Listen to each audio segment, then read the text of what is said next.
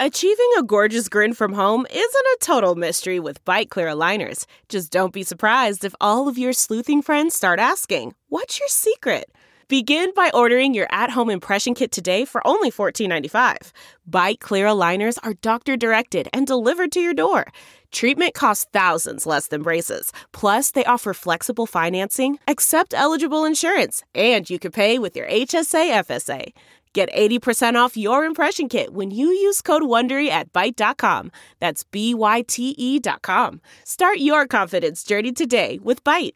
This week's episode of the Platinum Sombrero podcast is brought to you by the Department of Sequel Control. If you feel like you deserve better than White Chicks 2, Leprechaun in Space, and Jason Takes Manhattan, good news! Our organization is already working to ensure that box office tanks like these never get made in the first place. Because you shouldn't have to suffer through a 15th Fast and Furious movie, or be subjected to yet another remake of Texas Chainsaw Massacre. And you know as good as I do, there was never any reason to make Boondock Saints Part 2. Once we establish time travel, we'll go back to 2009 to make sure that Never gets made, and will save you from the four sequels which are currently in production. Also, coming this fall, the Department of Sequel Control Part 2. Patent pending.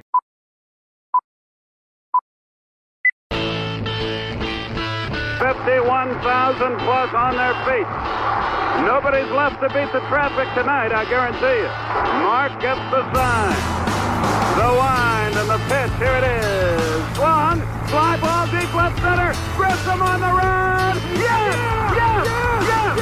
Atlanta Braves have given you a championship. 25 lighters on my dresser, yes sir.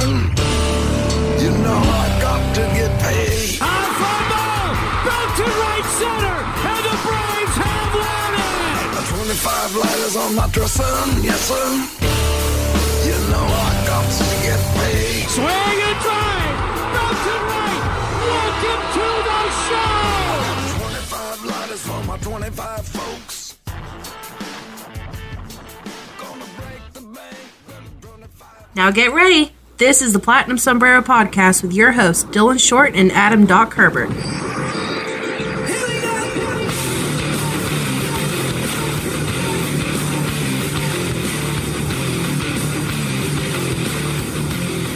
Welcome, what's up, everybody? Welcome to the Platinum Sombrero, brought to you by Armchair All Americans and our good friends at MyBookie.ag. MyBookie.ag is the perfect online gambling website if you like to have a little bit of fun with your sports, like to make things a little more interesting, as they say. MyBookie.ag has all the best lines available, prop bets, whatever it is. MyBookie.ag has it. If you ever have a question about a certain line, if you got a question about a certain uh, uh, a certain bet on there, just talk to their their customer service agents. They are number one in the business as far as customer satisfaction goes. And if you use our promo code Braves25, they're going to give you a 50% initial deposit match. You throw in 100, they throw in 50 bucks makes your day that much better. You can win that much more money on the house. So why aren't you going ahead and doing it? MyBookie.ag promo code Braves25. Play, win, get paid. I'm going to struggle with this episode a little bit. I'm here to tell all of you right now. One, I'm kind of comatose today. I'm on like my eighth cup of coffee. None of it's worked. Um, two, I've already had to talk about the bullpen twice today. This is going to make three times, which I might actually cry on air or break something. If you hear something shatter, it means that I just lost my cool finally. But before we get into that, we've got a really fun guest. We're going to have Gaurav Vidak from Talking Chop, the Road to Atlanta podcast, Braves Reddit, a million other things. Gaurav is like the most popular person in the entire world. Uh, we're going to have him on in the second segment, and we're going to really dig into it with him. But first things first, if you guys didn't wish a happy birthday to my partner, Doc Herbert, how dare you?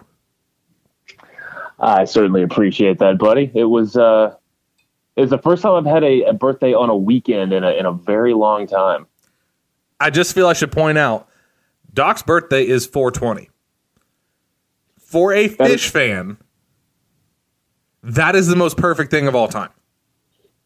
That is affirmative. That was um, pretty shocking, pretty shocking revelation when I when I connected all of the uh, all of the dots. Uh, that was pointed out to me in probably in high school at some point, and uh, you know, I, I don't celebrate uh, don't celebrate 420 anymore. But uh, it was it was nice being able to uh, to celebrate the birthday, actually like sleep in and not have to immediately wake up and go to work and stuff. So it was uh it was cool, man. I ate an entire bag of jelly beans and uh, went to a trampoline park. It was uh it was like being it was like turning seven instead of uh, turning 37. The Braves mounted that awesome comeback against the Indians that I actually I did wind up turning the game back on right as it was uh, right as it started to get good. So that was it was a pretty great birthday present.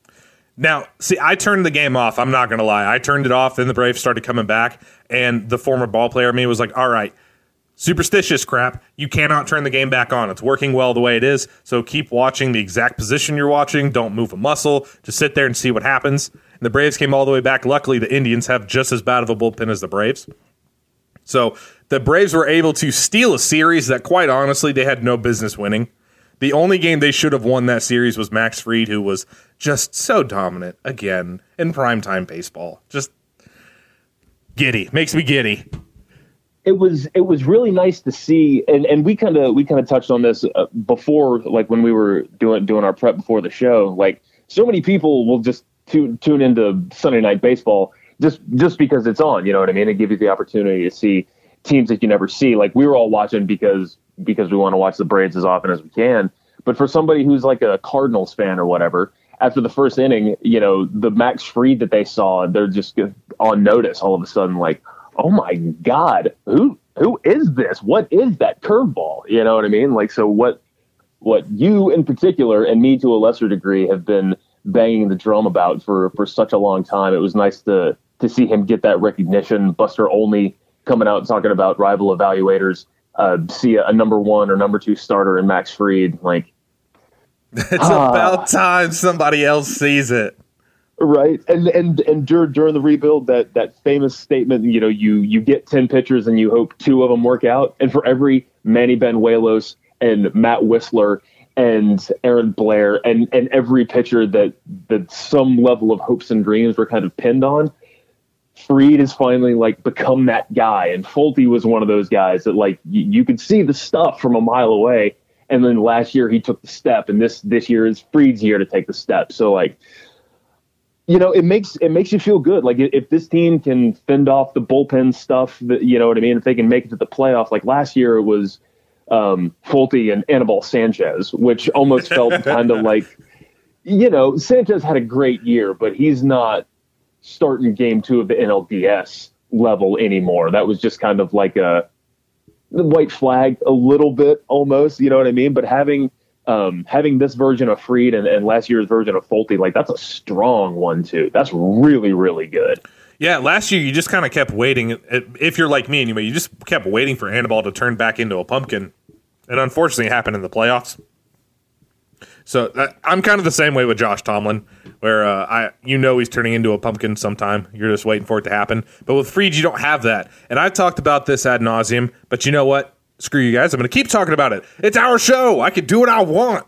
Uh, the when we talk about Fried in such reverent and glowing terms, there is a reason behind it. It's not just that I've locked onto a kid that I just like. It's it's why. It's the reason why he does what he does and what makes him so special. And you heard Alex Rodriguez clumsily try to explain this on Sunday Night Baseball. Uh, great player, Alex Rodriguez. Horrible, horrible commentator. Can't do names. Can't explain anything. But what make what what makes Max stand out from the rest of the crowd so much? Just watch McCann's glove, and McCann in particular. Watch McCann's glove when Max throws a curveball. If he's not throwing a two strike breaker where he's burying it in the dirt on purpose, like if he throws a, a, a an 0-1 curveball or a 2-0 curveball, watch McCann's glove. It does not move. That is not like people just kind of take that for granted. Oh yeah, he's a professional pitcher. He should be able to hit the mitt. I don't know that people realize how rare it is for a guy to be able to hit spots with an off speed, particularly one that breaks as much and spins as much as Max Fried's does. That is not normal. That's the difference between a good curveball and a masterful curveball. When he gets comps like Cole Hamels, that's why you start to see Cole Hamels type of comps as a guy who can hit spots with his secondary pitches. That is is so immeasurably important when you're talking about being a top of the rotation arm versus a number 3. Like that that's that's when people talk about Touki Toussaint. You want to know what can take Touki from being a third third starter to being an actual ace type of pitcher. It's the ability of what Max has to hit spots with his curveball, with his fastball, with his changeup. Max Fried can do that with all of his pitches. That's why everybody is taking such notice this year, and that's why nobody can really do anything against him.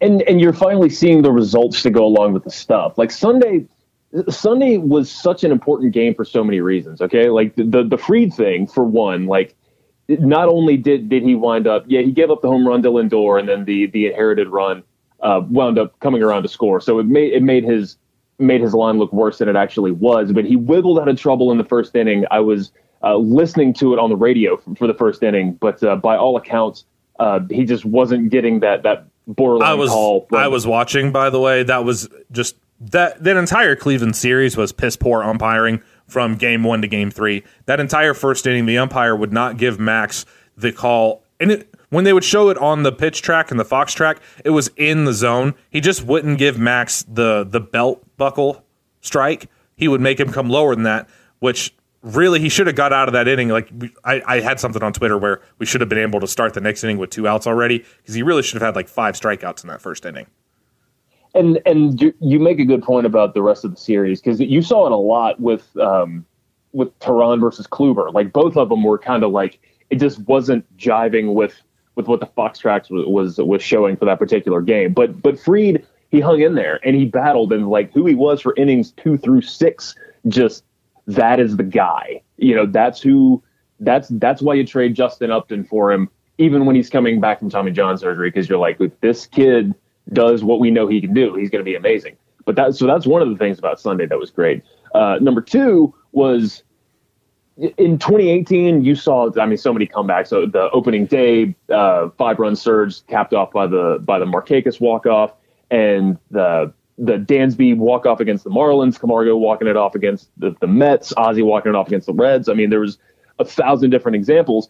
And so what you see from the the comeback on Saturday, you know, you you turn the game on in the fifth inning on Sunday and it's 11 to nothing. It was like the offense just kept chugging along, you know, like that was that was a dominant dominant team. And the third thing dovetails directly with that and that's that Josh Donaldson is finally getting there. He is finally to that point where people that have been very critical of the signing saying nobody's worth 23 million dollars over one year like this guy's coming off the injuries and all, all the buzzwords and talking points about why this is a bad idea you're finally starting to see why. You know, you're starting to see the guy that was second only to Mike Trout in, in FWAR over over five years. You know, he's if he's that guy and he can continue to be as good on defense as he had, I mean, my God, what a what a signing, what a boon.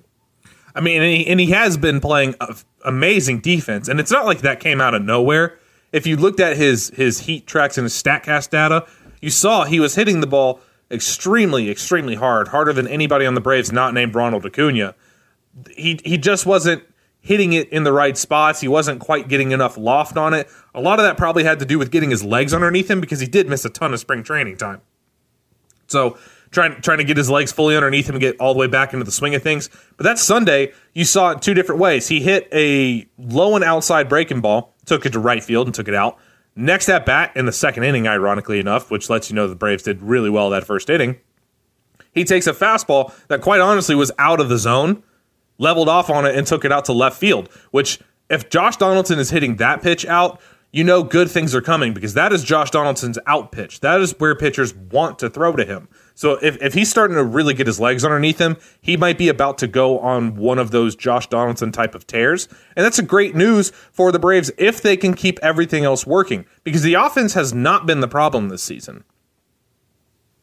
There, have been, yeah, I mean, there there have been a couple times where they look weak and kind of punchless. That uh, the Arizona series was was really tricky one to watch. But yeah, I mean, in uh, the the last game of or the last two games of the Cleveland series, and even we're recording this on Wednesday night, so the the the last night's game, Tuesday night's game against the Reds, they keep coming back and coming back. They almost like Donaldson in the top of the ninth. I mean, he was feet like four feet from hitting a home run that, that would have would have uh, put them ahead, and that would have put them at eight. But but even still, scratching six across, you know, that's that's really strong. But they wouldn't have had to have dealt with that if not for Jesse Biddle and co. They um And make like even even when the the bullpen is like in the process of imploding, you know what I mean? Like it, Chad Sobotka didn't give up any runs, which is great, but he walked the bases loaded. You know what I mean? That's 24 pitches. 24 Yeah. pitches in an inning that he did not give up any runs and struck out one.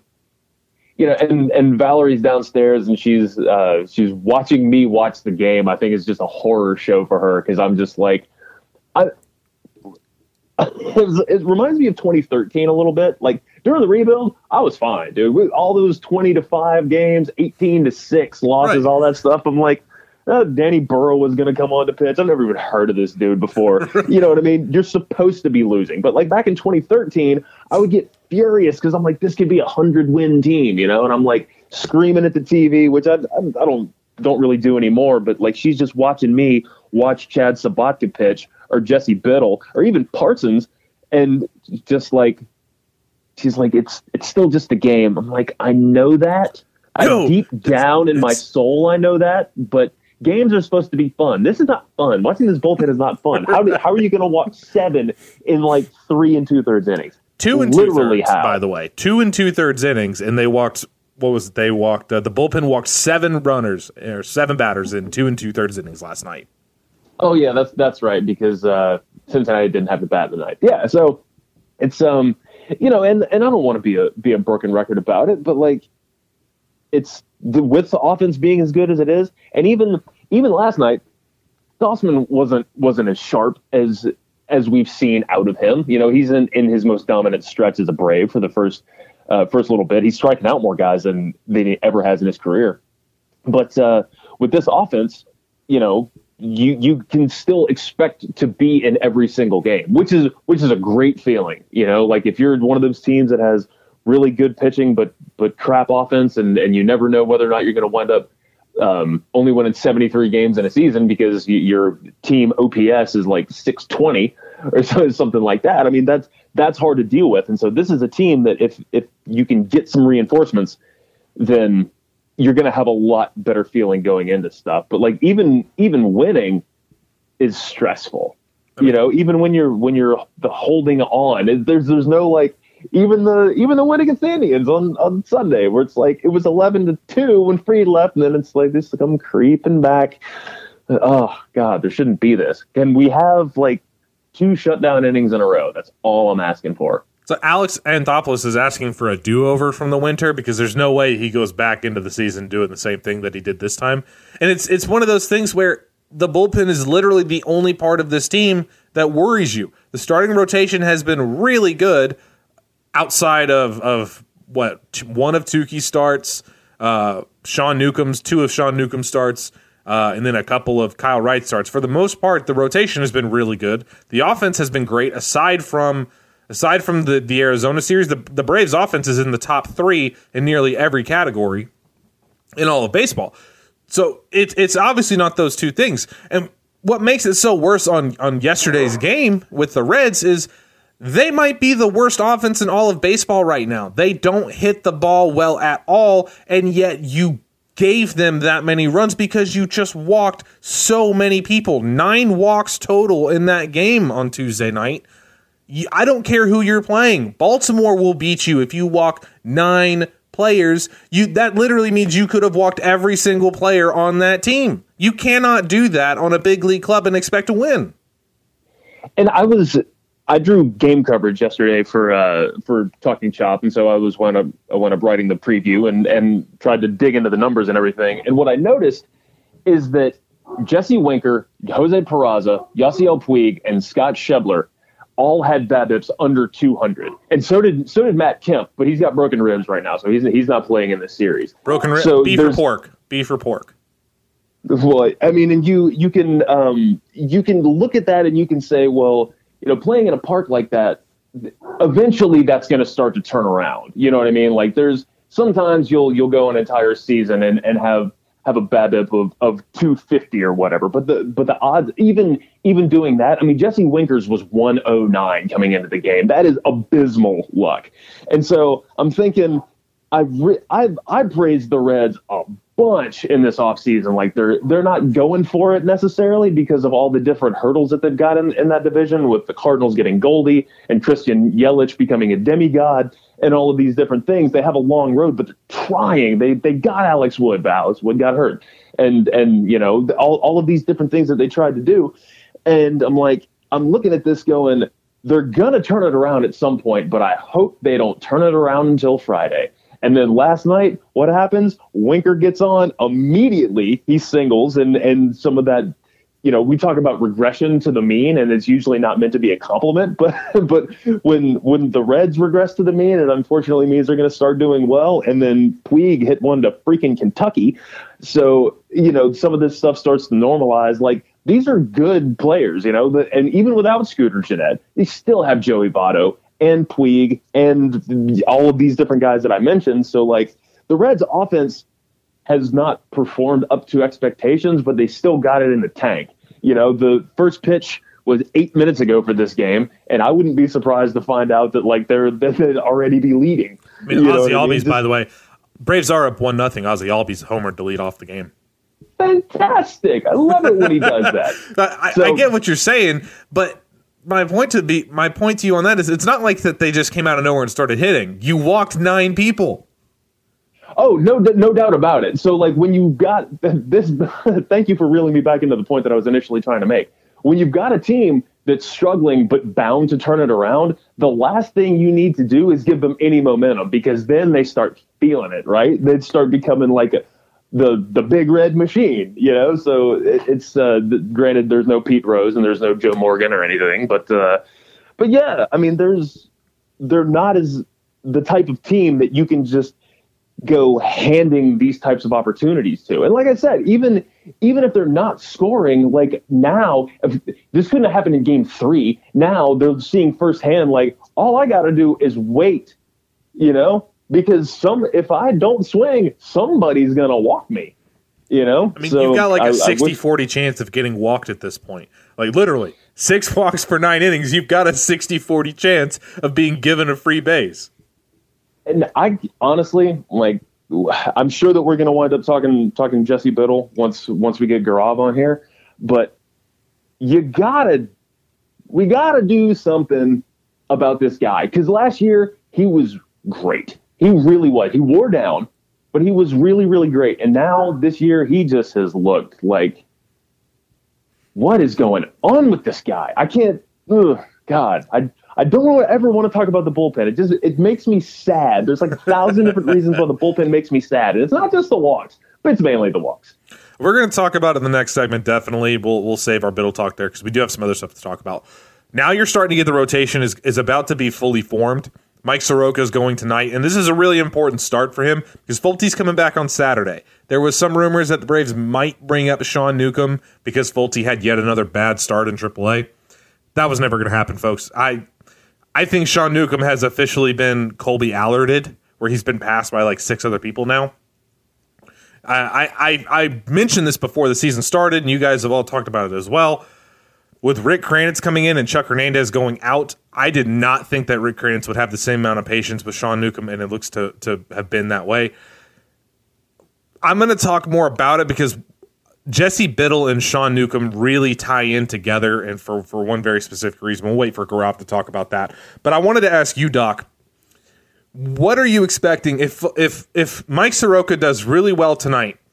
What do you think happens on Saturday when when uh, Folty is activated off the IL and comes, or when Folty is brought back up, I should say? Who goes and who stays? Because there, there's going to be a lot of people that talk about the six man rotation. Folks, Brian Snitker can't bring himself to hit Acuna leadoff because he has power. There is no way on God's green earth he's running a six man rotation. As far as a traditional one, like where you're you're you know you're going to get the start every every sixth day, I think you're right. I, I don't think that there's any way that it goes to that, but I think that that there really is going to be some top down mandate coming from the front office. Like, okay, we're gonna, you know, it, it- I think you know Touki is Touki and Bryce and Kyle, like they they do have these aces in the hole, right? Like they they can lean on somebody to make a spot start for the for the sixth slot. I I think Soroka like they see it in him and he's the most ready to contribute. Like I don't think that they're going to wind up sending him back down unless he gets positively shellacked against the, the Reds. You know what I mean? I think I think that they keep him around and they try and find a way to limit innings. Like and Ed Dabelich just came out and said, you know, we're going we're going to look at these guys on a case by case basis. We're not just going to cat Max Fried at 150 innings because he's never thrown more than 120. Like post start check-ins on every single one of these guys just to make sure everything's fine because you can you can start to see when these guys wear down. You know, if if Fried is is walking five and four innings come August, well, you know, maybe it's time to to start reevaluating a couple things there. But I, I think this is this is one of those odd things about having all these wonderful pitching prospects is that you can spread the workload out a little bit. So for now, I mean, Fried's staying, Folty's coming up, Gausman's not going anywhere. Julio, I mean, Julio's got tenure. He's been around longer than anybody. I think that he would, you know, he's going to be, you know, it's death, taxes, and Julio Teheran in the Braves starting rotation. Um, I, I, don't think that he goes anywhere, and I think Soroka takes uh, Soroka takes the five. I mean, I I don't think. Um, so I just don't see how you can doing? send him back down. I mean, they're not putting Folty in the bullpen. Oh no, no. I mean, I think yeah, Fried, Folty, Gausman, Julio, Soroka. I think is just how that goes. And you know, maybe maybe you call up Kyle Wright. He he was apparently better in last night's start than he was in the first one. Wouldn't take much, but um, you know he well and and and with Wright, like you saw it last year, you saw it his last year at Vandy. He's a slow starter. Um, he was he was in one one contention for the 2017 draft. Was horrible until about May, and then turned it on and wound up. The only reason he didn't go one one was because the Twins wound up taking Royce Lewis. Like that was a gift that the Braves got him. So I'm not worried about him. I think that he will make a couple of starts this year, but traditional six man rotation, no, but occasional spot starts to manage innings, yeah, I think absolutely. I don't know. Maybe maybe Soroka and Julio kind of split that fifth starter role and they just kind of split back and forth. I don't think I'm kind of with you. I don't think they want to send Soroka back down. I just don't think there's a whole lot of choice unless this is why I mentioned that every start, yeah, it's early in the season, but all of these starts matter for everybody not named Max Fried and Mike Foltynewicz. Like those two are, are locked into their position right now. Julio does have that veteran stuff, and and you know I, I do think it's going to be hard for Snitker to pick one of those to take them out of the rotation. We'll see how it goes. Hopefully, they don't make some sort of raging mistake. I don't imagine they will. I mean, it's kind of we say it's a good problem to have, but it is still a problem. You got to figure it out. As far as the bullpen goes, you know, I, I think Bryce would be a, a better addition to the bullpen now that he's up there. I uh, I'm looking forward to see to seeing what he'll do. Just give me somebody that can stabilize. I wish it was somebody who had experience to be able to calm everybody down but it is what it is at this point. If you guys have a thought or anything like that, you can throw us a line on the TPS hotline, 678 208 7982, and get your thoughts here on the show. When we come back, we're going to be joined by Gaurav Vidak. We'll talk about the bullpen. We'll talk about some. We'll talk about JD Martinez. We'll talk about Max Fried for sure. And then we're going to dig a little bit deeper and we're going to dive into the realm of the prospects and who it is that you should be looking for and maybe who might be able to provide a boost to this bullpen. Hang on through the break. We will be right back here on the Platinum Sombrero. This episode of the Platinum Sombrero podcast is brought to you by Bed Bath and Beyond Thunderdome, the everything store for all of your post-apocalyptic needs. Just because civilization has collapsed doesn't mean that your stylish sense of home decor has to. And remember, if you get 10 punches on your Extinction loyalty card, you'll get priority seating on the next armored tank out of town. Our prices are so low, you'd never know that society is in the midst of a widespread catastrophic freefall. Shop Bed Bath & Beyond Thunderdome, where chaos enters and impeccable style leaves. Patent pending.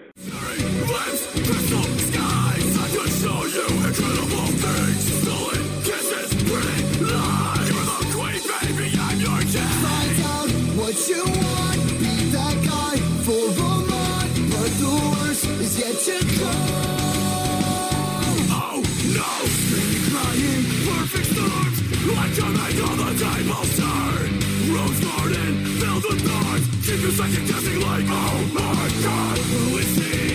Who is he? Like a jealousy. But you come back each time you leave. I'm a nightmare dressed like a daydream. So it's gonna be forever, or it's gonna go down in flames. You can tell me when it's over. Welcome back to the show, everybody. Dylan, Doc, with you here on the Platinum Sombrero, brought to you by our good, our new friends, I should say, not our new friends at SeatGeek. We've been pumping the break. We've been pumping up Tick Splits forever, and I, I still love Tick Splits as a company. But we had to move up farther in the world, and SeatGeek is on the pinnacle of the online ticket buying experience. They have this great software where they actually rate the seats. So you don't have to wonder where your seats are at. You can just scroll over to best seat.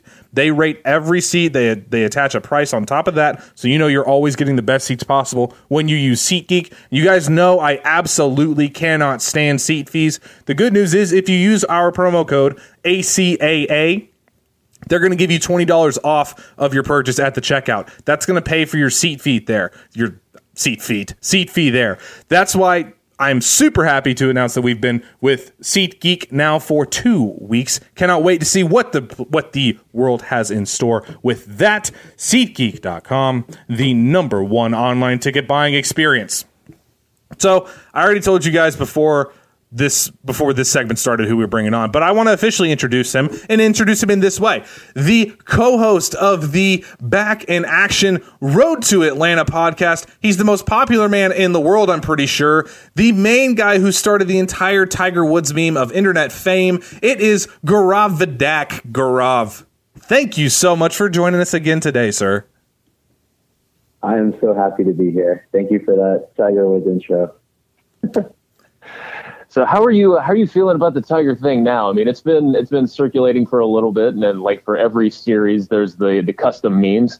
Um, just yesterday, I saw the uh, Tiger's face superimposed over Marge shot uh, for the Red series. So how are you feeling about that anymore? Uh, like for me, I'm, I'm this is gonna be so this doesn't sound bad, but I'm I'm kind of over it just because it like kind of took over my life for a while and all I saw on my timeline whenever I saw on Twitter is nothing but Tigers. So I'm I'm a little ha- I'm a little happy it's starting to slow down, but it's just going to be like one of the highlights of the season for me. I'm just wondering why you haven't been like flown out to Tiger Woods to officially like broker the agreement between Tiger and the Braves of him to bang the drum for like an entire week. I actually, as soon as the Braves started tweeting about it, I texted my uh, my contacts in the front office and I said, I hope you know that if we if the Braves win the World Series, me and Scott Coleman have to get World Series rings. So I'm doing what I'm supposed to do. Just pimping yourself out. Now, I did say I, I, buried it in the Tiger Woods lead, but you guys are bringing back Road to Atlanta. You guys have had uh, two shows up already, or you guys on your third one now? Uh, yeah, we've we've had three actually. Uh, we unfortunately cannot record this week because of a family emergency, but we're back to do we're back at it. Uh, weekly content. Uh, actually, this weekend I'm going to start a video segment as well, and I have the uh, the great Jim Powell joining me uh, in my office, where we're going to interview him in a in, in a pretty fun setting. So it should be it should be fun. I hope everyone checks it out and is nice to me in the comment section. I'm pretty jealous, man. Jim Powell is one of my one of my favorite uh, baseball voices of all time. But good for you, man. You guys are doing really good things over there. I really appreciate that. I can't wait to just listen to him talk. Any, I'm sure he's got stories for days. Anytime I get to hear Gaurav's voice, it's a good day. all right. Well, we have done all the niceties. Gaurav has requested the reason why we didn't talk about the bullpen a ton in the first segment is Gaurav specifically requested that we save some for him because he's feeling a little bit upset. I don't know how he's feeling today, but with that said, I'm going to turn this over to you, Gaurav. With the horrendous bullpen activity the last couple of weeks, how are you feeling today? So, I, I mean, I I do feel a lot better because uh, my comments made towards you were in the heat of the moment. Uh, it's a little frustrating. We're, we're coming off a nine walk performance. Like what? And then the quote by A saying they're they're trying to they're trying to find some opportunities or for acquisition, but it's a lot. It's sort of like what? It's really difficult to make a trade in April. Well, you know, you've had the entire off season and you have the exact same relievers that you had last year. Like I I don't know. I, I know they tried to target some and, and, and failed in signing them, which is understandable, but you know, it, it's not acceptable in, in Major League Baseball. You, you need to improve, especially when you have a core this young that is this talented. You need to do whatever you can to make sure uh, you put the team in the best place to win. And unfortunately, that didn't happen. And you know, it's it's cost some wins early in the season. And unlike what they say, win or losses in April don't matter as much. They totally do. And to lose games because of uh, because you don't make the necessary changes, it, it sucks and it's frustrating as a fan. And for me personally, I, I I like you said I like that you said that about the April games. I've touched on this a lot.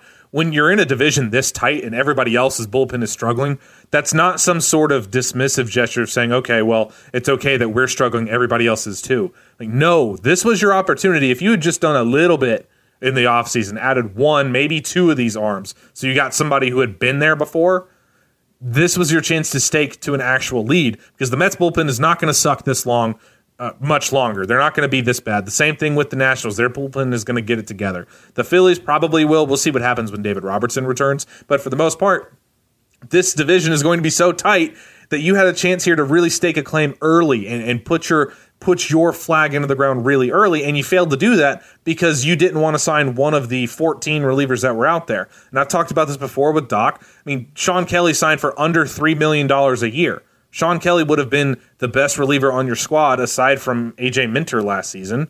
Uh, and AJ Minter, I'm everybody should know by this point I'm not the biggest AJ Minter fan. And this year kind of proves why. I know he's been hurt a little bit, but everybody in your bullpen has the same MO. They all have high end arms. When everything's working, they strike out a ton of people. Unfortunately, when things do not work, they put people on base. I mentioned this to Doc before the show. I don't even know if we mentioned it in the first segment. They have a 6.07 walks per nine rate. How? Bullpen only. Bullpen only. How? You know, and I, if I can jump in on this, like I, there's part of me that thinks, you know, like if if they had if they'd signed Shawn Kelley or, or any any of any of these guys, whether whether the, the high priced ones or the, or the not so high priced ones, um, you know, there's nothing saying, you know, maybe maybe there was some type of hex, uh, you know, performed uh, replaced on uh, SunTrust Park by by some somebody or or some something. There's nothing to say that any of these guys would have come here that like Shawn Kelley would have signed, and then you know he, he's doing doing well where he is. Uh, but he he would you know he wouldn't come and suck and be pitching like Jesse Biddle right now. The problem is we don't have the opportunity to find that out. You know what I mean? Like even if they came in second place and everybody, I mean, a a plus for effort, but F minus for execution. So it's just it's tricky and it's hard. And yeah, there were some extenuating circumstances about why. Um, you know why the bullpen is in the shape it is now, and and there are some some guys bubbling beneath the surface. I'm really excited to talk about some of the some of the, the next guys that could be up and uh, either help out or become the next punching bag because I'm just sick of hating Jesse Biddle. Um, you know, I'm I'm totally ready to move on and hate on somebody else, but it's just hard, man. It's like uh, like I alluded to in the first segment. Like even even winning is stressful sometimes. It's one of those things. I, I still want to. I kind of want to keep this going, and I kind of don't, but I, I kind of feel I have to. I mean, you heard Snitker yesterday after the game. He was talking to Kevin McAlpin, uh, asking about he was trying to find Biddle a place to to put him in to get him some confidence, and it didn't work out. Biddle is a very talented arm, very very talented, has good stuff, but he's not throwing strikes right now. His last his last five outings, it's like two and two two and two thirds innings. He's got nine walks. It's just been abysmal for him. He's walked in two runs in his last three appearances. It's just you can't have that. But it's it's so much more than that. Like if it were just Biddle struggling, you'd be okay. The problem is you've got Biddle and Sobotka and even Parsons to an extent right now. Uh, Jonny Venters before they put him on the Phantom IL. You've got multiple guys who you're having to find non-threatening situations to put them in to try to build their confidence. You don't have anybody in that bullpen right now aside from Luke Jackson that you feel good about putting in a situation with the game on the line. Jacob Webb has looked good early, but he's only had like three appearances and you, who knows how long that's going to work for him. It's this is one of those things where I don't put a whole lot of stock in veteran presence all the time. I think sometimes it's a little bit overrated. I think it's important as far as the ebbs and flows. And I think that that's what this bullpen is missing. Everybody is so young and so inexperienced.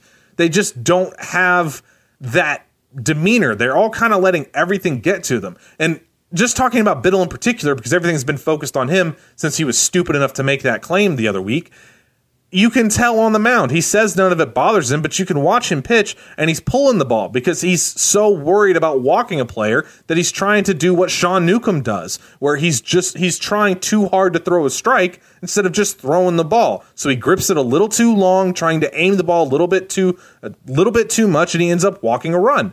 I don't know that this is something that you can just turn around and fix. And Gaurav, maybe you've got some names that I can think that that I'm not thinking of for me, the only name that I can really come up with, aside from Bryce Wilson, who's up there right now, maybe Touki if you can ever get his command ironed out this year, really it's just Grant Dayton in my mind. Is there anybody that I'm missing? No. That's, that's, like the, you automatically think Corbin Clouse, but Corbin Clouse is struggling crazy. He's walking. I think off the top of my head, I think it's like six and a half per nine. Uh, you would want Thomas Burrows if he's struggling too. Uh, really Grant Dayton is the only real option I can imagine without having to convert some of your promising arms to relievers. Like you're you're 100 percent right. What about um, what about a guy like Huascar Ynoa? I mean, I know I know that he's still in Double A. I know that he's he's just brand new to this now, right? But like he's he's been pulled out of the starting role. I mean, it's pretty clear that now that he's on the 40, that that his role is is going to be a reliever moving forward as of right now, I mean, he he's not going to come up tomorrow. He's not going to come up next week. But do you think that he's a guy that could actually wind up coming up and making any type of impact this season? Because he's got big velocity, he's got big stuff, and this is he's a really good statement for why FIP is a better indicator of certain levels of success than ERA is. Uh, for for me, yeah. Uh, if he if he's able to to show that ability to, you know, show some control. Uh, he's always walked a ton. It seems like he's taken a step forward this year. I think he's down sub three walks per nine, uh, but then the strikeouts aren't there, which is a little interesting. Um, yeah, I mean, it, it, it's he's an intriguing arm. When you see him and when you watch his, you know, his highlights, you're like, holy crap, why is this guy already in the majors? Because that's what he can do he's just he just has trouble finding consistency. If he's able to, then yeah, that's a very intriguing arm. It's, it's quite clear that they want to push him towards a reliever, like you said. Uh, but I don't I don't see it there right now, just because of the walk issue that kind of plagues him. It's the same thing with Sean Newcomb. People talk about considering him, but Sean walks almost five per nine, and that in a relieving role is kind of scary to me. Uh, I'd like to convert Sean Newcomb to another team. Um, but uh, yeah, okay. the only guy that you can look at right now, aside from Grant Dayton, who doesn't walk people, a, was it? How do you pronounce it? A Leon Elian Leyva? Elian Leyva. Elian Leyva. Yeah. And I. But what about Teosbel Hernandez? or however he pronounces Daysbel Hernandez, who was just outside the OFR top 30, I should say. Um, but like this is this is why it's so frustrating for me. Like if you had a ton of bullpen guys in your system or or some that were just different from the others, then it wouldn't be as big of a deal. But you're talking about a bullpen that's already full of guys with half a season to one full season's worth of actual production. Like if you were to pull all of the bullpen's collective experience together, every single player, all of their major league experience, you'd probably still be sitting at about six total years worth of experience, and not all of that good experience. It's it just blows my mind, and I I honestly don't know of a of a good way around it because you can talk about Patrick Weigel, but he's whoever you just bring up as a rookie, they're still going to struggle at times. That's not who you're talking about as far as a stabilizing element. You can talk about Craig Kimbrel, but Doc and I have said, hey, I'm sure you're on board with this. They're not signing him before the draft. You're going to lose that second yeah, pick. There's no way. And more importantly, you're going to lose the money that goes with that second pick. When you have two first round picks, you have to have that money if you're going to sign everybody. There's no way they're doing that. And you'd have to send him down to extended for probably about two, three weeks anyway, just to get him ready to face live hitters. This to me, this is gross negligence. I don't know how somebody as smart as Alex Anthopoulos could look at this in the offseason and not make the bullpen an absolute priority. Hear, hear. I I got nothing to add to that, man. I, I wish y'all I mean, did. it's yeah. I mean, it's and, and the unfortunately, it seems it seems bleak just because of how often it's been affecting things. And I think not so much what's happened, but you're looking at it and you're going, okay, it is April the 24th. Um, there's a lot of baseball left to be played. Like if this is the NFL, we'd be in week three, which is you never want to panic at week three, right? But if you know you got a horrible offensive line, you know that you got weeks and weeks and weeks of, of watching just a horrible offensive line. And and for as many wins as as have already been bled dry because of this bullpen, you know, um, man, I don't know. It's it's looking it's looking like it could get worse. There, hopefully, you know, you mentioned Thomas Burrows. I mean, he, he is starting to. What this is another one where the the uh, ERA makes it look worse than it is. He's uh he's farther ahead than Clouse is, which I would not have guessed whatsoever. But um, yeah, it's looking pretty bleak. But let's move on to something happy. Let's talk about something fun. How about magic? Or, you want to talk about the the article that you just came out for talking shop about how uh, TC's top thirty are doing? I mean, did you find anything uh, fun and interesting and riveting when you were digging into all the numbers?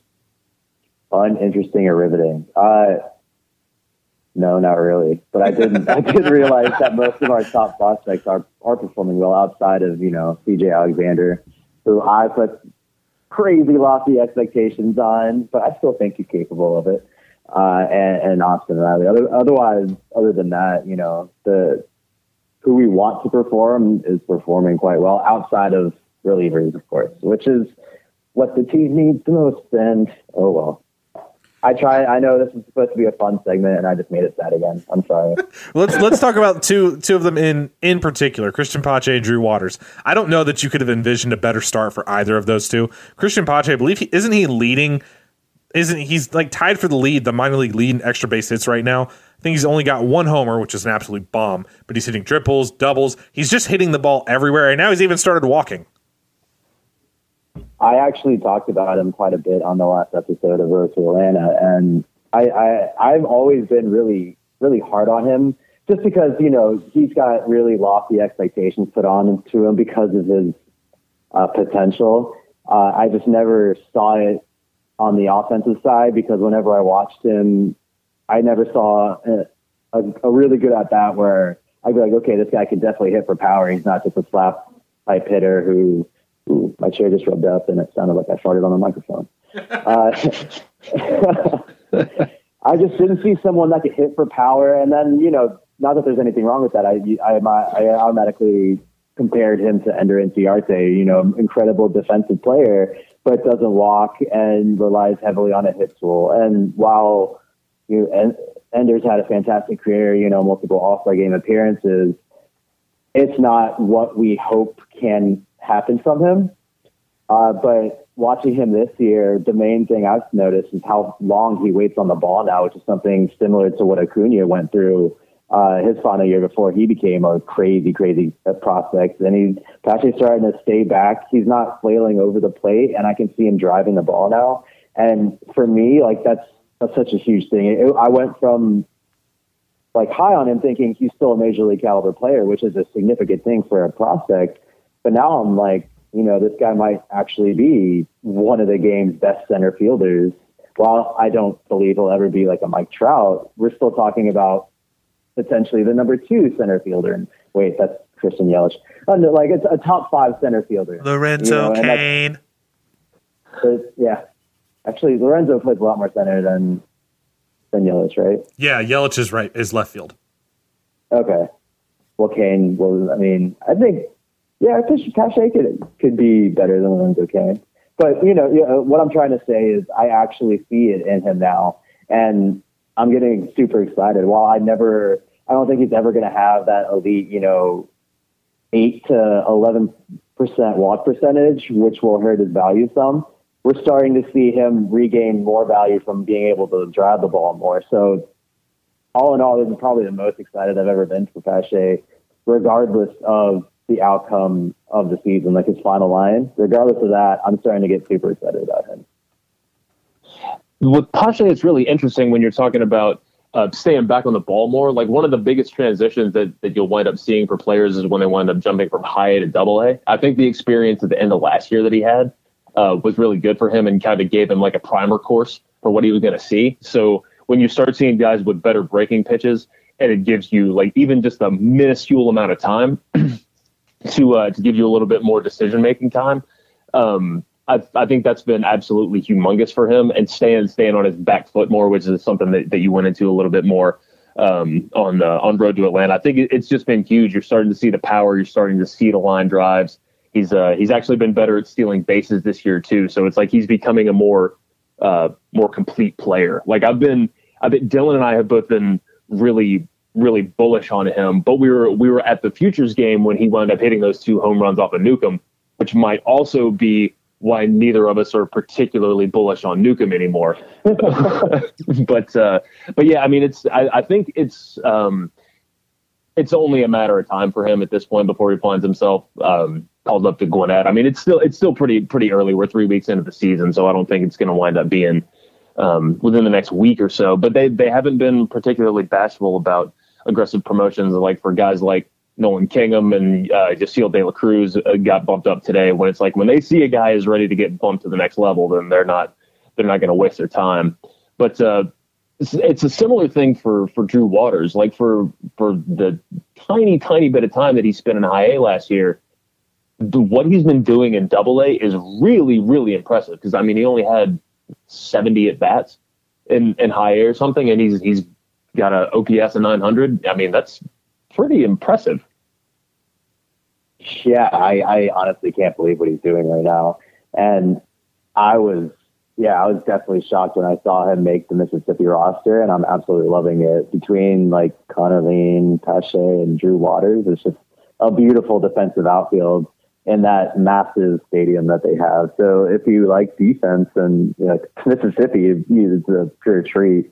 Uh, but yeah, adding on more to Waters, like the the only problem is the strikeouts are starting to mount, so, like a little towards like the 35 to 38 percent, if if I'm remembering correctly. Not that I really care about that too much. He's still super young for what he's playing at the, the level he's playing uh, at.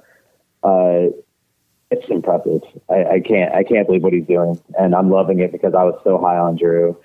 And I always saw like that power, that, that kind of potential from him offensively that I didn't see in Pache, and now I'm seeing it in two thirds of that. Well, Connor Lien's actually playing really well too, although you know he doesn't really. Let's not. I saw a tweet the other day about how what are the Braves going to do with Connor Lien because Pache and Drew Waters. I'm just like, what? but that's a completely that's a completely different thing. It's just really cool to see real high end potential with two center fielders that could easily both play center field on a team that has a guy playing left field that could easily play center field too, that has the same tool. Like it's it's nuts to think about where this team might be in two years. As soon as two years, if Drew Waters continues to play like this. And it's it's really kind of amazing. You just talked about Drew being so young. You realize he's only like two months younger than Pache. Pache feels. It just seems like forever Yeah. Pache's been playing, right? Right. Yeah. It, it seems it seems like Pache's way older. It's the same with Izzy Wilson, who is a favorite of yours and mine, who I think we can both agree is on a, a different type of track. He's only 21, even though he's been in the system since he was like 16. But whatever, he's still going to be amazing. Um, but when you, when you talk about Pache and Waters, you just brought up the fact that they're both really good center fielders. So is Acuna. The difference is there's a difference between being really good and there's a difference be, between just being different. And Pache is just different. That's one of those things. It's one of the reasons why you know for a fact that the other two are going to move. That's why Drew's playing right field right now. Why Acuna's staying in left. My, I, I kind of want to go back to Pache a little bit because with just how horrendous Ender has been this year offensively, I can't be the only one who's expecting this to be a, a change coming soon. And the, Ender gets off to slow starts. This is not slow start Ender. This is literally every single at bat roll over to second base or strike out Ender. Like we made the running joke. All the everybody makes that running joke. Ender's going to roll out to second base. This year, it really has been nearly every single at bat, except for the ones at the one at bat where grounding to second scores you a run. And, and I saw something earlier, like he's struggling defensively too. Uh, it might be actually. I think he has actually negative one DRS, which is not something you would ever expect. Uh, I mean, like I said, Pache's approach and what he's doing right now is unlike anything I've seen him do before. And if you if you said this last year, I'd say absolutely not. Like hell no. What are you talking about? But I don't know. Like if Ender continues to hit like this, the team might be forced to make a, a really aggressive decision later in the season. And it's not really something I thought about, but now I'm going to start thinking about it a lot more now. No, no matter even, how even having hits. having a guy like Ender on, if you wind up having to relegate him to the bench, I mean, obviously the the ideal thing to do would be to, to use him for uh, um, as some type of trade bait to get a reliever because I mean he does still have plenty of value. Like even even if he's struggling on offense, um, you know he does he does still have have the defensive pedigree. And some teams will will go we mock the awards about being Gold Glover and everything, but when you've got three, I mean that's that's a pretty pretty impressive thing. And uh, he honestly has been hitting a little bit, but hard as it may uh, be to believe by looking at his line uh, on the, the entire season, he has been hitting a little, better over the last um, week, ten days or so.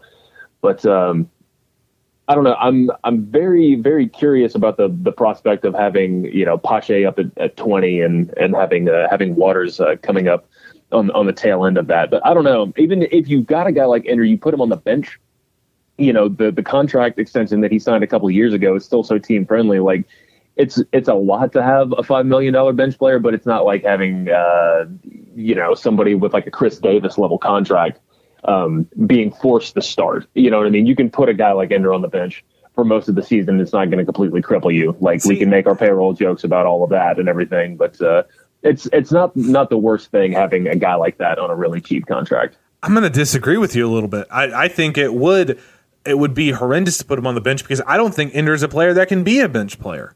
I think I don't think that he physically can do it. I think if he's on the bench, he's going to check out. And I think that's just kind of him. He's a guy that his confidence is everything to him, and that's you know not just his confidence, but Snitker's confidence in him. And I don't know how anybody can have any confidence in him at the moment, but I don't think Ender's the type of guy who's built to be a bench player. I don't want to have to call Christian Pache up yet because I want him to have more time to work on these offensive changes. I don't want to rush a player like that who if you if you wait the right amount of time can be truly special. If you stun his growth and he's already I mean, even if he didn't hit at all, he'd be giving you the same production as Ender, only he'd be giving you better defense than what Ender's providing right now. So that would be that would be a gain right there. I I'm almost more tempted to say if Ender continues to struggle, one, see if you can ship him for some actual relief help, somebody who's been around for a little bit. Maybe call up the San Francisco Giants and see, you know, when they realize that, hey, you guys suck, how about you trade us a couple of relievers? You know, maybe, maybe Will Smith, we'll see who what happens there. Maybe you deal in something like that. What I've been looking at, what about a guy like Travis Demeritt? Doc and I have kind of written him off because he's been he's been kind of a run and joke. When you talk about a three true outcomes type of guy, that has been Travis Demeritt forever. But when you look at his Gwinnett line, man, he looks really good. And gee, you're you're tied in just as much, if not more, than anybody else to all of the minor league teams. Has Travis Demeritt really been this good, or is it more of a an optical illusion? He, he definitely doesn't have the sample size should to prove that he's that he's different so far. Uh, I've always wanted him to be a thing just because he was the rare, incredibly gifted power bat with second baseman with elite defense. And you know, at, at the time when when the Braves requ- acquired him, it was like snap. We got Albies and Demeritt. Like those are two very similar skill sets type players, but they've gone on completely different trajectories. Uh, Demeritt is moving up the chain, regardless of how he's performing, uh, which is you know is kind of it kind of sucks. Like he didn't exactly put up a strong season last year in, in Mississippi, and while his line to start this season in Gwinnett is, is good, like his last ten games, he got a 549 OPS, and it's starting to seem like this is what we come to expect from him, uh, which is rather unfortunate because again, like I really want him to be be a thing because that's an incredibly valuable player.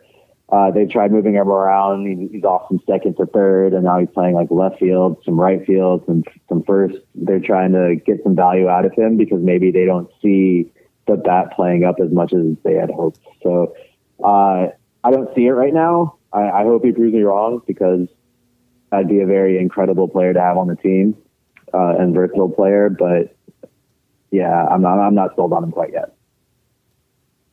That's a, that's a shame. I mean, he he kind of after spending two years in Mississippi. I mean, it's similar to Braxton Davidson, where it's like you just got to kind of throw him to the next level and figure out if there's anything there. I know that Davidson's been on the, the IL to start the season, but um, th- there's no way that they can send him back to Florida for for a fourth straight year. At a certain point, it's like, you know, we're we're gonna send you to the Wolves. You know, we're gonna make you move to Japan, and we'll see whether or not you learn Japanese. So um, uh, it's I was really really excited at the, the early part of the season about um, about what Travis was doing. So um, so we'll see. He did just strike out in the uh, in the Gwinnett game, so yeah, she might be onto something there. We've talked about a lot of the kind of the the more well known guys. Let's move a little bit towards some of the uh, the newer the newer crop. Some of the guys that were drafted last year. Uh, Doc's big guy, and he's got me hooked on him now. Victor Vodnik he just got mentioned on uh, Craig Mish's Sirius XM show. He had Alex Anthopoulos on today, and Alex actually spoke about Victor Vodnik, who's now touching 98, who has a pitching coach for the first time. You're pretty familiar with with both Vodnik and another guy who we like a lot, and uh, was it Trevor uh, Higginbotham? Jake. Jake Yeah. Higginbotham. I don't know why I was thinking Trevor. I think I was thinking Rosenthal because they both got long last names, but whatever. Uh, Jake Higginbotham and Victor Vodnik. What do you think about those two guys? What is their eventual ceiling? Higginbotham uh, is probably more. Uh, I- I would say he's definitely a, a much lower ceiling. Just a really good pitcher type player. Uh, Vodnik, like I don't know, man. This guy could be like crazy good. You know, not pretty new to pitching. He's got some crazy, crazy stuff. Uh, his fastball plays up with a ton of movement, and he was hitting, uh, I think, 100 at one point, and he's sitting like 90, 96 to 98. Like, there's so much to like about him. Unfortunately, I haven't been able to watch him this year yet. Uh, of the two, yeah, Vodnik pro- is not probably definitely has a much higher ceiling. I, if all works out, like you're talking number two, number three type starter with crazy strikeout rate. Uh, Higginbotham's, you know, really, really good pitcher. He's, he's definitely he's he's older, of course, so he's more. What am I trying to say? More developed. Uh, so he, he he looks better right now, but yeah, yeah, I, I don't necessarily see a major league caliber starting pitcher out of him quite yet. Which you know maybe I'm wrong, uh, and he would probably be a pretty a pretty solid reliever. But Vodnik, I'm crazy high on, and it's great to see him like absolutely dominate to start the season. See, that's actually what's really crazy because I've always just assumed Vodnik is a guy who uh, is a is a bullpen guy, maybe an eventual back into the bullpen. His story is just so weird as a guy that did not have a pitching coach growing up, who was learning his grips off of YouTube. Never had anybody to help him do any of that stuff. So now to have an actual pitching coach, he's kind of smaller. I don't know. I don't know if I'm going to agree with you that he's a number two starter unless you see some body projection because he does throw fairly fairly violently. But to to have somebody as respected as you, who I really respect their their prospect opinion, I liked Vodnik before, but for you to tell me that he might be a number two starter, I'm starting to wonder how long he might stay down there before he gets the call up to to high A. Well, like number two, if he actually like matches everything, right, and is the perfect, I he most likely won't be that way, you know, be that good. But to develop how quickly he has, and like again, I probably should have brought up the story too, just to show, like, reiterate how crazy it is. Uh, to be where he is right now so soon, I'm insanely impressed by. I, I didn't expect much from him until you know July, August time around then, but he's putting up numbers now, and it's got me like trying to see, like try and catch every single start because it's it's it's, it's very. What's a good way to say it? it? Okay, that's not a very good way. It's very impressive. It's almost like Very the uh, it's yeah. almost it's almost like what you hoped Freddie Tarnok would do. Yeah, yeah, and like what Freddie did last year to start the season. Again, I was crazy impressed because you don't expect it. You don't like you figure that year is like kind of a wash year where he just takes time to to slowly learn exactly how to pitch and what he did was crazy. I'm saying that a lot right now, and I guess you can say I'm very impressed by it, by, by those two. Now, I think that the that the Freddie Tarnok comp works uh, on a, a number of levels. I mean, the body type is obviously different. You know, Tarnok is kind of big, lanky, string bean type, and Vodnik is a little more um, compressed. I guess he's a, he's a little bit a little bit of a smaller guy. But I mean, I think when you when you look at their they, they have two very divergent paths. You know what I mean? Where uh, one guy is teaching himself how to pitch and the other one like didn't pitch at all until two years ago where it's like the range of outcomes is just huge and then you see the stuff and it's like oh my god how is this tiny little dude you know how is he throwing a 100 or how is a guy like like Tarnok like i've never seen a ball explode out of somebody's hand like that you know what i mean like he's touching 97 without with just it's easy easy 97 you know like when when Hunter Greene leading up to the draft, you'd see him hit 102, like it looked like he was throwing like 89. You know what I mean? These some of these guys they just have it in them to be pitchers. So it's uh with the two of them being two consecutive drafts, these big massive projects that could wind up going bust if everything doesn't fall just right. I mean, we've talked about our appreciation for friend of the program Brian Bridges and all of the things he did for this organization. Talk about two amazing parting gifts. You know what I mean? For when when he left, I mean, if Freddie Tarnok or Victor Vodnik wind up becoming anything, that's just unbelievable. Plus, Tarnok and Vodnik sounds like a like a Russian sitcom or some type of like you know um, Dostoevsky novel or something. so I don't know. I've I've been really impressed uh, with it too. I've had I've had a lot of trouble. Uh, I wound up having to get a get a refund from MILB TV because the service this year, like my entire minor league baseball ex- experience this year, has just been abysmal. Um, and yeah, so I mean, it's unwatchable. It's it's terrible. It's really bad. And uh, so I emailed them. I was like, "Yeah, I want my money back." And they're like, "Okay, thank you, fan." like, you couldn't even call me with my name. Jesus. so so it's it's actually good to know that I'm not the only one that, that's having having these type of problems with it. You know, I thought maybe I just had um, a, a whole bunch of crappy devices.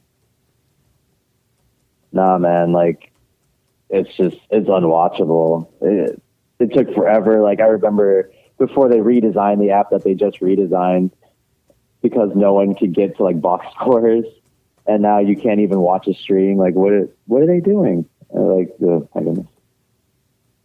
Well, and for for as many times as you know over the past couple years, like all of the different gifts, like that that one that one that always stands out of that that completely preposterous Touki curveball that just dove like two feet to the left. You know what I mean? I remember like waking up and seeing, you know, oh, here's the clips from last night's game that you would wind up cutting up and posting and everything. Like that's that's the that's free marketing for them. You know, when we were going through the rebuild, that's the type of stuff that gives you hope. And I, I, I don't get it. why? Why are they cracking know, down? Why are they cracking down on that? I mean, uh, I don't know. I don't understand. It doesn't make any sense like, sense. I don't, I don't. I don't understand the reason. Like I did that because I was impressed with it, and I wanted everyone else to be impressed with it. And like that's what everyone did. No one cared. I wasn't like stealing content or anything like that. I was astonished by the ability of one player, and I wanted everyone else to be astonished by it. Like do they think that people are trying to profit off of it? Like, no, this is just really cool, and I want people to see it. What, uh, you know, you do you. It seems like a stupid business model. Um, I, I, don't understand why minor league baseball is so bad. I, they, you'd think for an organization that needs a ton of good PR now that everybody realizes just how much they screw over uh, the minor league players You'd think that they would try for at least a little bit of good publicity, but they seem to be going the way of the NCAA and instead of uh, doing something good, just double down on horrible stuff and be like, eh, we can do what we want, and then sit around and wonder why everybody's pissed at you.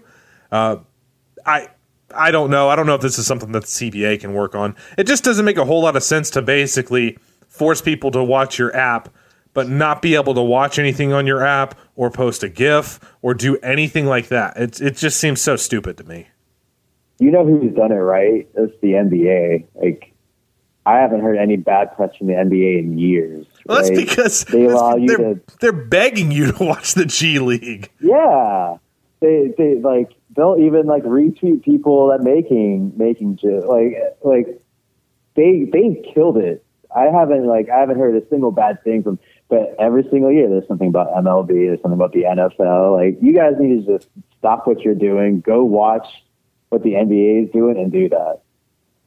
I agree because the product in the NFL and the MLB is, is a much better product. Because it is amazing that how everybody can just say the NBA is so good at marketing, despite the fact that everybody knows before the season starts who's winning everything. Like you don't even have you literally don't have to watch the season. You know Golden State's winning it until Kevin Durant decides to leave or until that whole five breaks up.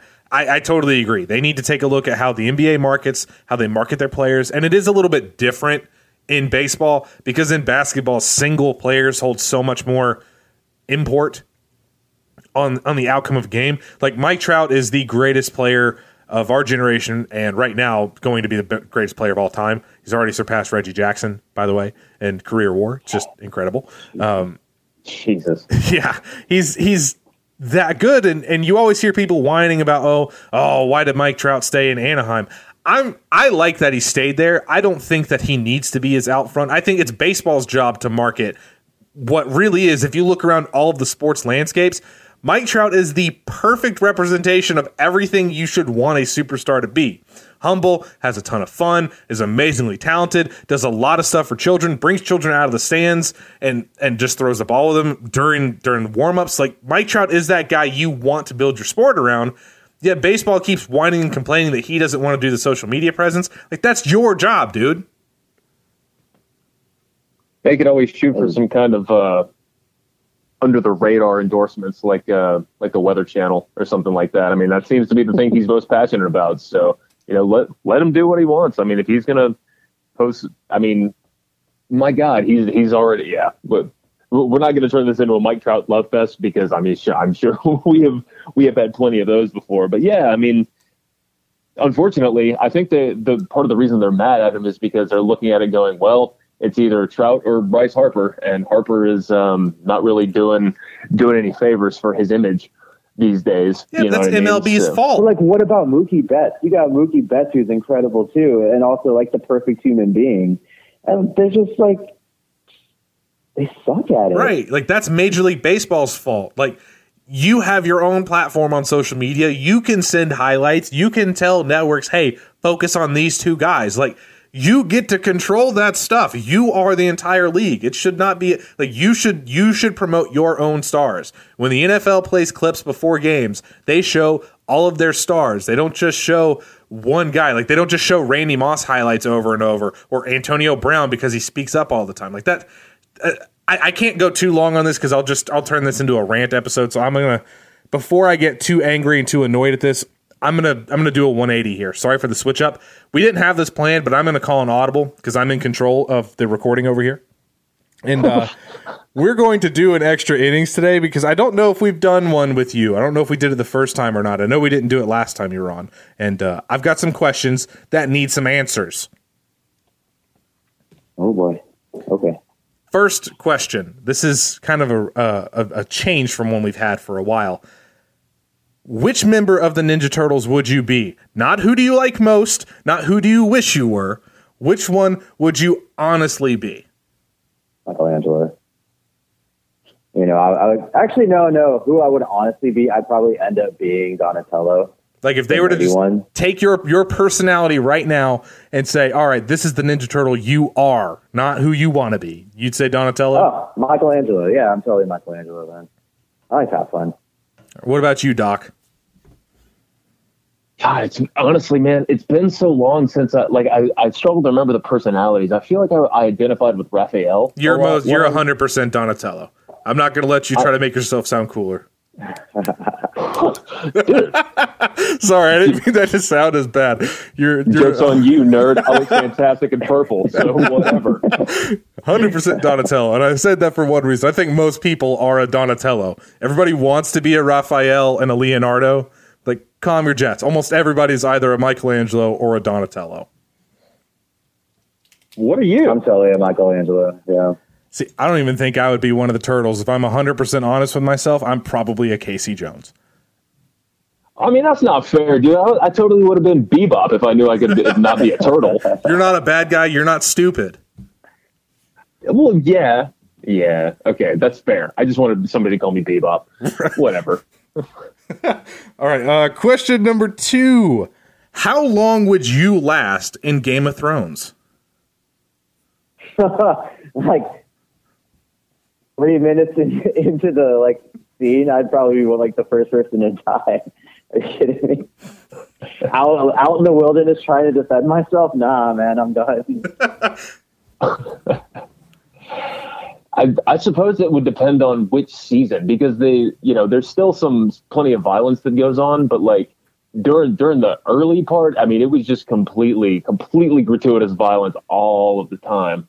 But uh, you know, if you showed up if you showed up anymore, well, it's it's getting close to the finale, so a lot of people are probably going to die. But uh, you know, you, you show up in the middle of season seven, you could make it a good twelve, maybe even fourteen whole minutes. I'm talking about if I were to drop you into that world, would you have made it to the seventh season? no, absolutely not. See, I'd have, I think I'd have lasted a little bit because I'm naturally suspicious. Uh, I would have been gone by season three. When everybody was dying in all those wars, I'd have been gone. Somebody would have got me. Arya would probably like season one. Arya would probably would have picked on me. Before she learned how to fight and do all that stuff?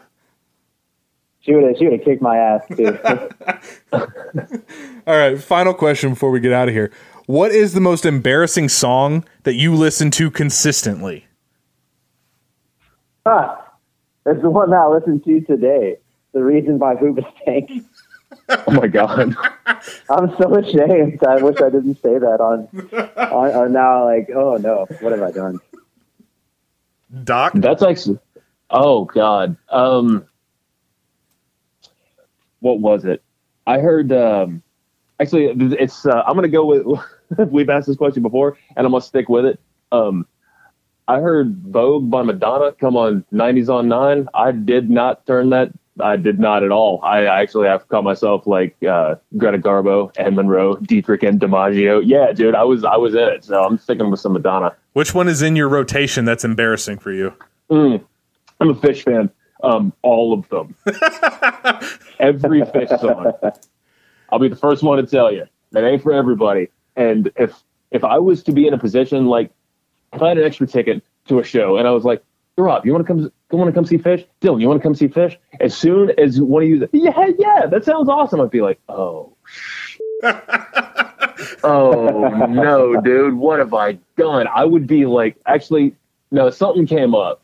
Anybody just, anybody just bought your ticket, you can't, you cannot come join the join this because some of it, like the musicality, is top notch. It is absolutely unbelievable. Okay, but like some of it is purposely really stupid. It's like Frank Zappa. It's one of those things where it's like it'll try and get just as wacky and woolly and stupid as it can get, which in a certain frame of mind is is fantastic. But you have to be in the right state of mind for it. So if I were to take one of you guys or any of you fantastic listeners to to come see Phish with me, then it would probably wind up being a horribly embarrassing experience for me. You would judge me as soon as they started playing Big Black Furry Creature from Mars. I can guarantee it. Oh, so man. there you go. There you go. And answer. also, um, we don't have the audio clip. We we did get a question on the TPS hotline about whether or not my love for Phish is real, or we're just, or if I'm just doing a bit. It is real. It is a thousand percent real. I don't think there are any fake Phish fans. I think it's like you've got a tattoo somewhere on your body. No, we we will we all all go for it. Yeah, it's one of those things like uh, Jerry Garcia, Grateful Dead, once compared the Dead's black licorice. He said, you know, um, the people that don't like black licorice really really hate it, and the people that love it can't wait to tell you how much they love it. So yeah, it's it's one of those cultish things like uh, like CrossFit or whatever. So uh, you know, people people who are in cults really tend to love their cults. Fair point. I guess this is where I have to be honest as well. Were you listening to Hoobastank today as well? No, not Hoobastank. So much worse. and I listened to it. I really don't want to admit this, but uh, I listen to them at least twice a week, usually more. Early Panic at the Disco, like early, early, like lying is the most fun you can have without taking your clothes off. Like early, early stuff. It is. uh I still have a burned CD from high school that is still in my CD player, and it is not the car I had in high school. I had that album. The one with I Write Sins, Not Tragedies. I, Yes. I had that album. It's Yeah. a pretty solid CD though. Yeah, That's, but that's true. I'm 28 now, man. Do you know what it like? I cannot roll down the window and and actually like yell that song. I cannot do it. Too many people around here know me. Well, they they changed their sound though, right? I mean, like, Well, yeah, there's only one dude left. They're basically Metallica now. Ooh, I hate that you said that, but I can't disagree with you at all. Says more about Metallica than Panic at the Disco. Also, I should also mention quietly that "Welcome to the Black Parade" by My Chemical Romance is still in my mix. There's nothing wrong with that. That is a fantastic song. Oh, good. I, I, I feel I feel vindicated. Uh, when we had Also the, had the episode, song. which one?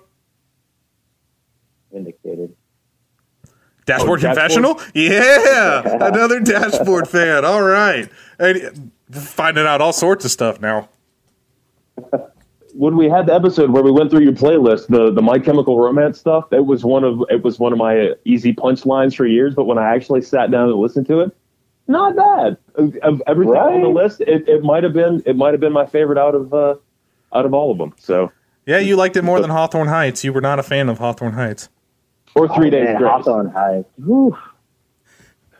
Uh, I'd rather be drawn and quartered than ever listen to. I saw I saw a hilarious tweet the other day that was like, um, "What would your what would your aim message be now, or aim away message be now? Like, what emo lyric would you choose?" And I was like, "Oh man, I don't even know. That's such a difficult thing, Dude, there's too many. I many. had to pull like half the time it was a Linkin Park quote. I know for sure. Yeah, if bleed it out would be your aim message or no. Oh man, or like uh, oh, what's that The Used song? Ah, uh, hold on. I don't know. That's one band that I never really got into. Surprisingly enough, I was never a huge used fan. Well, okay, listen to the intro to I'm a Fake by The Used. And like it is just just listen to it and that is the top away message ever of all time for AIM. Oh well, now I have to do some work. All right, we've come, we've gone way too long in this episode already. So before we get out of here, Gaurav, everybody should already know where to find you. But if they haven't followed you yet, because we do have an ever expanding audience, tell them where to find you and follow you. I have three Twitter accounts. My personal one is at GVEDAK. You can also follow my podcast at, at Road to number two Atlanta. And if you want to see the internet at its best, uh, you can follow at Braves Reddit. There you have it. All three places. You should be following all three, by the way, not just one of those accounts. You need the full am experience. hilarious. You need the full experience. You'll see why it is that he's like the most popular member in all of Braves country. Doc, you know where to find him. Thank you so much. You don't really nobody cares about where I'm at, but just follow the TPS account. Whether you're found, found uh, following on iTunes, Spotify, TuneIn, whatever the brand new Himalaya app, wherever it is that you like to follow, go ahead and shoot us a follow, subscription, whatever it is you like to do. Shoot us a message on the uh, on the phone line. We always enjoy talking to you guys. Doc, Gaurav, thanks so much for joining me this week, guys. Thanks for having me. That was a lot of fun. Let's record another episode as soon as this one's over. We'll just talk for another three hours. I'm down for it. Always, uh, always a blast to do it. And uh, just before we get out of here, uh, Gaurav, just want to let you know, Daysbel Hernandez ERA is .96, his FIP is 2.97, and he's striking out 13 and a half per nine. We will revisit this uh, when he closes don't up its lie. 2021 World Series MVP, Daysbel Hernandez. Call him up it now. today. Bring him up now. Hey, you know, Basically, Andrew Miller. pretty much, pretty much. Except, uh, you know, well, he's 22 in the in high A. He's due for promotion, so you know, we'll uh, we'll all go and catch a game when uh, when he debuts and he wins Rookie of the Year. but Oh, seriously, man. Grob, thanks uh, thanks a bunch for coming on this week, man. And um, yeah, we will. Um, we're going to go ahead and start recording again. Uh, recording again in about seven minutes. All right, guys. Uh, for all you guys that made it to the end, thank you guys so much. We really do appreciate you. Have a good week. We will talk to you guys next week here on the Platinum Sombrero.